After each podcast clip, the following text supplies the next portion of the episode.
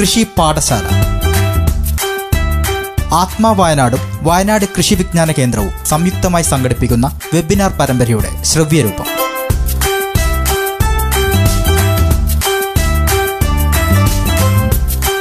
കൃഷി പാഠശാല.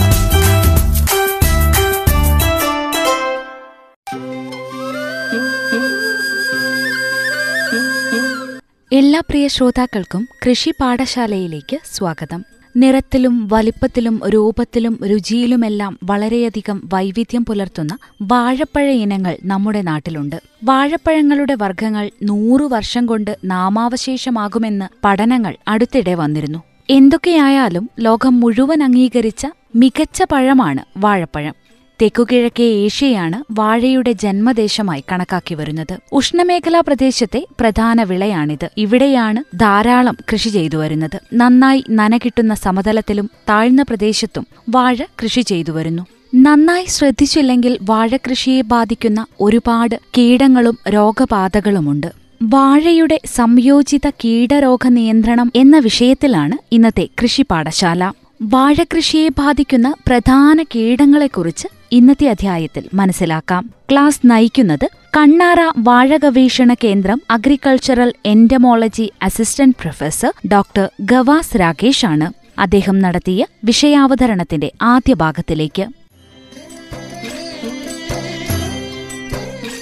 ഇന്നത്തെ ചർച്ചാ വിഷയം വാഴയിലെ സംയോജിത രോഗകീട നിയന്ത്രണമാണ്. നമുക്ക് ആദ്യമേ തന്നെ നമുക്ക് എന്റെ പ്രിയപ്പെട്ട വിഷയമായ വാഴയുടെ കീടങ്ങളെ പറ്റി ചർച്ച ചെയ്യാം.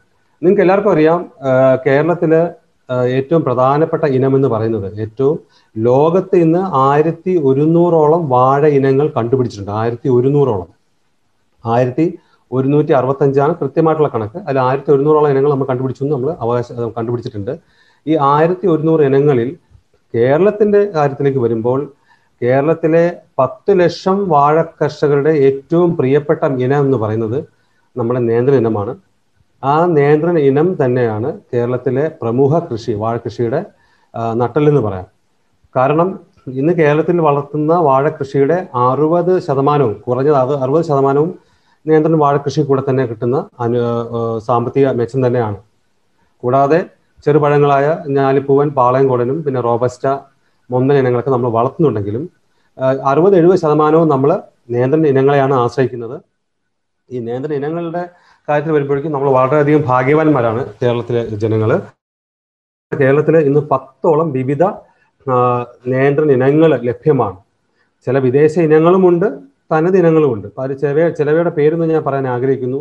ഉദാഹരണത്തിന് നിങ്ങൾക്ക് എല്ലാവർക്കും അറിയാവുന്നത് പോലെ നെടുനേന്ത്രൻ ആറ്റുനേന്ത്രൻ മഞ്ചേരി നേന്ത്രൻ ചെങ്ങാലിക്കോടൻ പിന്നെ നമ്മുടെ കാളിയേത്തൻ തിരുവനന്തപുരം ബിഗ് അബാങ്ക സാൻസിബാർ മിൻഡോളി പിന്നെ അവസാനം വന്ന ഒരു കക്ഷിയാണ് പൊപ്പൗലു എന്ന് വിളിക്കുന്ന ഒരു ഇനം കൂടെ വന്നിട്ടുണ്ട്. പൊപ്പോലു എന്ന ഇനത്തെ ഞാൻ നിങ്ങൾക്ക് വഴിയെ പരിചയപ്പെടുത്താം. ഈ പൊപ്പോലു എന്ന ഇനത്തെ പറ്റി എടുത്തു പറയാനൊരു കാരണം ആ ഇനം ശരിക്കും അതിന്റെ പഴം കണ്ടാൽ ഒരു കാരണവശാലും നിങ്ങൾ അതൊരു നിയന്ത്രണ ഇനമാണെന്ന് നിങ്ങൾക്ക് വിശ്വസിക്കാൻ പറ്റത്തില്ല.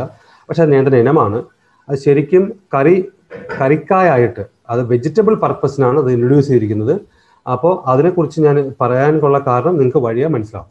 വാഴയുടെ കാര്യത്തിൽ വാഴയെ ബാധിക്കുന്ന കീടങ്ങളെ നമ്മൾ ഇപ്പം ഇന്ത്യയിൽ തന്നെ ഓരോ ദിവസം കഴിയും തോറും കീടങ്ങളുടെ എണ്ണം കൂടിക്കൂടി വരികയാണ്. നമ്മൾ വിചാരിച്ചിരുന്ന അതായത് പണ്ട് നമ്മൾ അപ്രധാന കീടങ്ങളെന്ന് സങ്കല്പിച്ചിരുന്ന അല്ലെങ്കിൽ വല്ലപ്പോഴും തെറ്റിയും തെറിച്ചും നമ്മുടെ വാഴത്തോട്ടത്തിൽ കണ്ടിരുന്ന ചില കീടങ്ങൾ ഇന്ന് പ്രധാന കീടങ്ങളായി മാറിക്കൊണ്ടിരിക്കുകയാണ്. അതിനൊരു പ്രധാന കാരണം കാലാവസ്ഥ വ്യതിയാനവും നമ്മുടെ കേരളത്തിലേക്ക് വന്ന വാണിജ്യ അടിസ്ഥാനത്തിലുള്ള കൃഷി രീതിയിലുണ്ടായ മാറ്റങ്ങളും തന്നെയാണ്. പണ്ടൊക്കെ സമ്മിശ്ര കൃഷിയായിരുന്നു നമ്മൾ കൂടുതൽ പ്രോത്സാഹിപ്പിച്ചിരുന്നു. അല്ലെങ്കിൽ നമ്മുടെ വീടിന് ചുറ്റുമുള്ള പറമ്പിലുള്ള കൃഷിയായിരുന്നു. പക്ഷെ ഇന്ന് അയ്യായിരം പതിനായിരം ഇരുപതിനായിരം ഇരുപതിനായിരം വാഴകൾ വളർത്തുന്ന വലിയ പ്രമുഖ കർഷകർ നമ്മുടെ ഗ്രൂപ്പിലുണ്ട്. നമ്മുടെ കൂട്ടത്തിലുണ്ട് കേരളത്തിലുണ്ട്. അപ്പൊ അവിടെയൊക്കെ ഏക വിളകളാണ് കൂടുതൽ.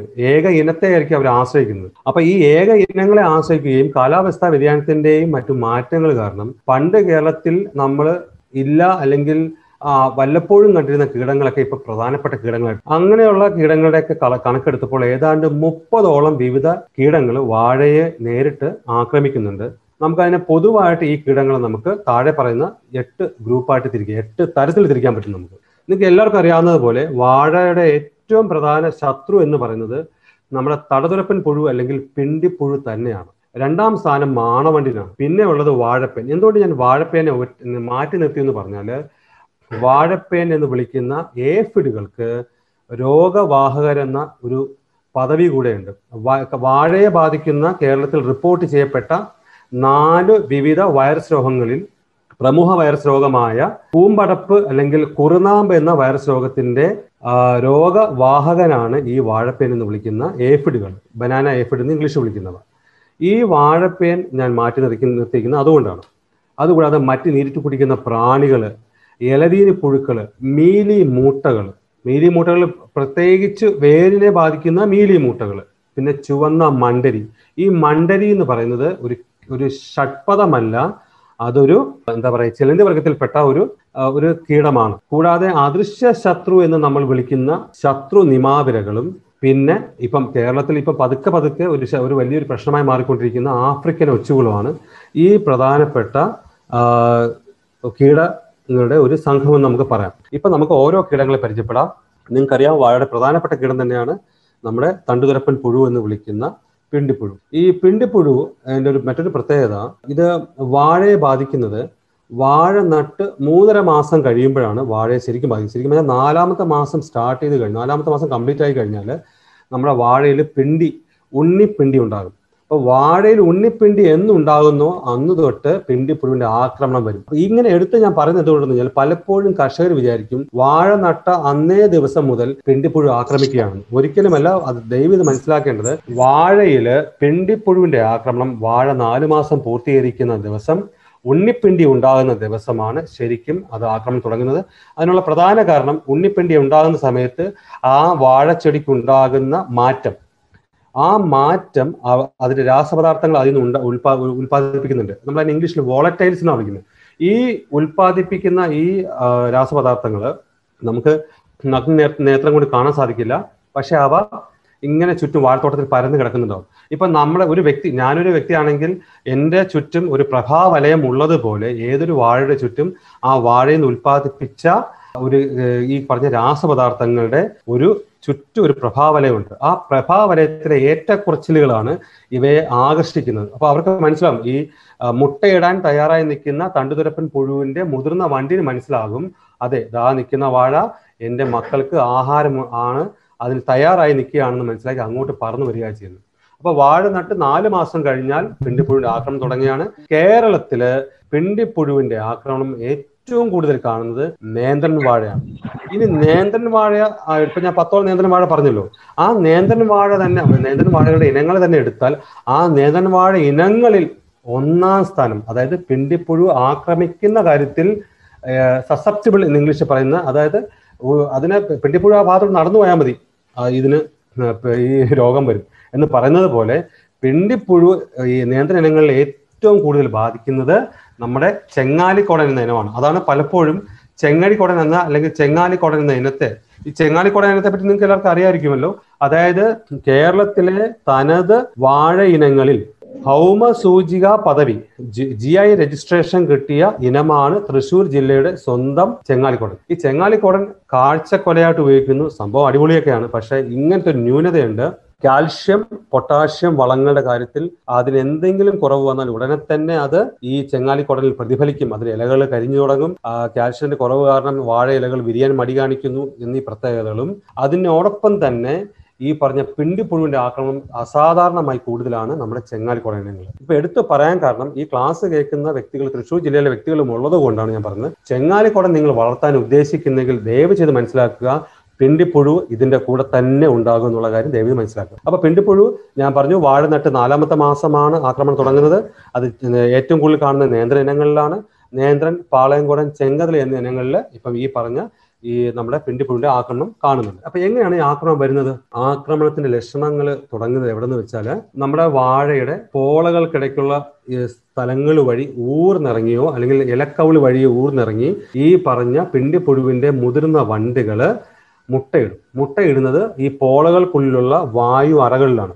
ഈ വായു അറകളിൽ മുട്ടയിട്ട് കഴിഞ്ഞാൽ സുമാർ ഒരു ഒന്നൊന്നര ആഴ്ച കഴിഞ്ഞാൽ അതിൽ നിന്ന് വിരിഞ്ഞിറങ്ങുന്ന വിരിഞ്ഞിറങ്ങുന്ന കൾ ഈ പറഞ്ഞ വാഴയുടെ പുറം പോളയിൽ നിന്ന് കഴിച്ച് കഴിച്ച് ഉള്ളിലോട്ട് പോവുകയാണ് ചെയ്യുന്നത് അപ്പൊ ഈ തുരങ്കങ്ങൾ ഉണ്ടാക്കുന്നത് വഴി വാഴയുടെ ഉൾ ഉൾഭാഗത്തെ അതായത് നമ്മളിപ്പോ പറയുന്നത് എന്താണ് നമ്മുടെ ഒരു ചുമരിൽ കമ്പികൾ എങ്ങനെയാണോ ആ കമ്പികൾ ആ ചുമരിന് ബലം നൽകുന്നത് പോലെയാണ് ഉണ്ണിപ്പിണ്ടിയുടെ കാര്യം. അപ്പോൾ ഈ പുറം പോളകളിൽ മുട്ടയിട്ട് വിരിഞ്ഞിറങ്ങുന്ന പുഴുക്കൾ തുടക്കത്തിൽ ഉണ്ടാക്കുന്ന ദോരങ്ങളായിരിക്കും ആദ്യ അപ്പോൾ അപ്പൊ വാഴത്തടയിൽ കാണുന്ന കുത്തുകളും ആ കുത്തുകളാണ് ശരിക്കും ആദ്യത്തെ പ്രാഥമിക ലക്ഷണങ്ങൾ പിണ്ടിപ്പുഴു വന്നത് പോകുന്ന വഴി അവൻ തെക്കും വടക്കും ഇങ്ങനെ ദോരങ്ങൾ ഉണ്ടാക്കി അകത്ത് ഇപ്പൊ പുറമേ നോക്കുമ്പോഴേക്കും വാഴയ്ക്ക് വലിയ ദോഷം കാണുന്നില്ലെങ്കിൽ അകം ഭാഗം നമ്മൾ മുറിച്ച് നോക്കുമ്പോഴേക്കും ഭീകരമായ അവസ്ഥയിലായിരിക്കും വാഴയുടെ ഉൾഭാഗം മുഴുവൻ മുഴുവൻ തിന്ന് വിസർജ്യങ്ങൾ കൊണ്ട് നിറഞ്ഞ് അത് എപ്പോൾ വേണമെങ്കിലും മറിഞ്ഞു പോകാൻ പറ്റുന്ന അവസ്ഥയിലായിരിക്കും. ശ്രദ്ധിക്കേണ്ട ഒരു കാര്യം വാഴയിൽ ഇതിന്റെ ആക്രമണം കൂടുന്നതനുസരിച്ച് വാഴ അതിനോട് തിരിച്ച് പ്രതികരിക്കാൻ നോക്കും. വാഴയ്ക്ക് രക്ഷപ്പെടാൻ നടത്തുള്ളൂ നടത്തണുണ്ട് അപ്പം വാഴയുടെ കുത്തിയിൽ നിന്നും ഈ പശ പോലത്തെ ദ്രാവ ഈ പടത്തിൽ കാണുന്ന കണക്ക് പശ പോലത്തെ ദ്രാവകം ഒലിച്ചു വരികയാണെങ്കിൽ അത് നമുക്കുള്ള ഒരു വലിയ ഒരു മുന്നറിയിപ്പാണ്. ഇനിയെങ്കിലും നിങ്ങൾ നടപടി എടുത്തില്ലെങ്കിൽ ഞാൻ ഇതാ പോകുന്നത് എന്നാണ് പറയുന്നത്. അപ്പോൾ വാഴയുടെ പുറത്ത് കുത്തുകളിൽ നിന്ന് ഒലിച്ചിരിക്കുന്ന ദ്രാവകമാണ് നമ്മുടെ അവസാനത്തെ നിലവിളി വാഴയുടെ നിലവിളിയാണത്. ആ സമയത്ത് കൃത്യമായ നടപടി സ്വീകരിച്ച് സ്വീകരിച്ചേ പറ്റൂ. ഇല്ലെങ്കിൽ വാഴ രക്ഷപ്പെടുത്തിയെടുക്കാൻ പറ്റില്ല. അപ്പം ഈ കുത്തുകൾ വാഴയുടെ ഏത് ഭാഗത്തും കാണാം.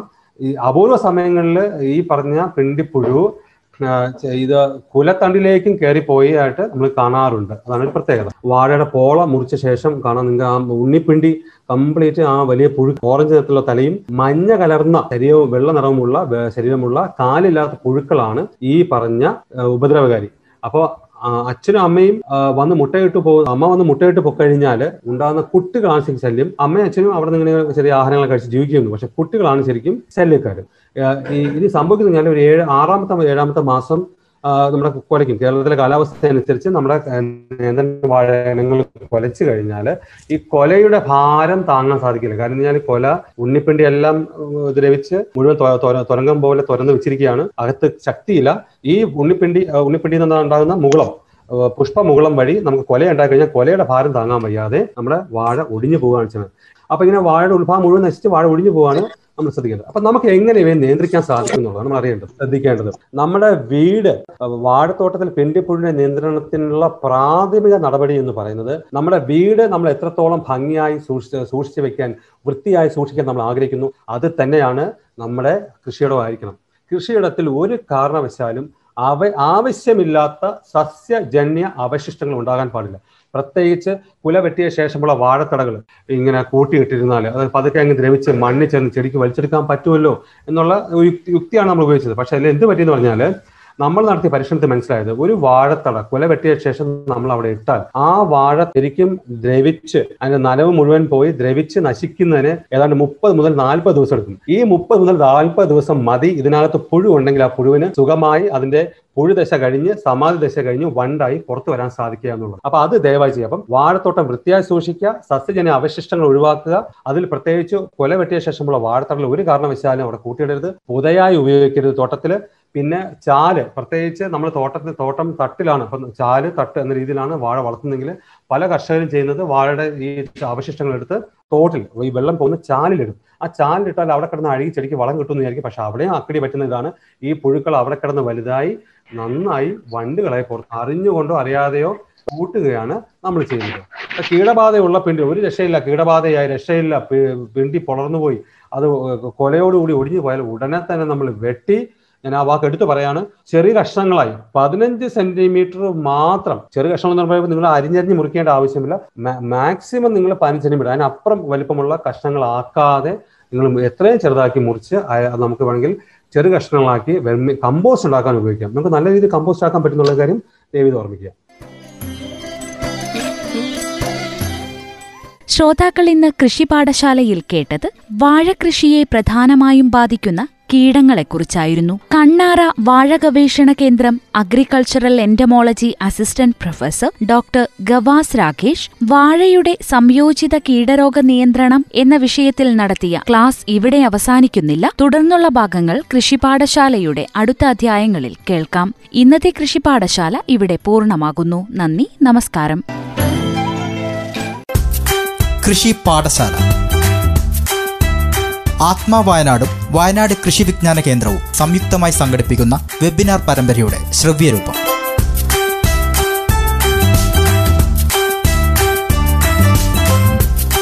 കൃഷി പാഠശാല.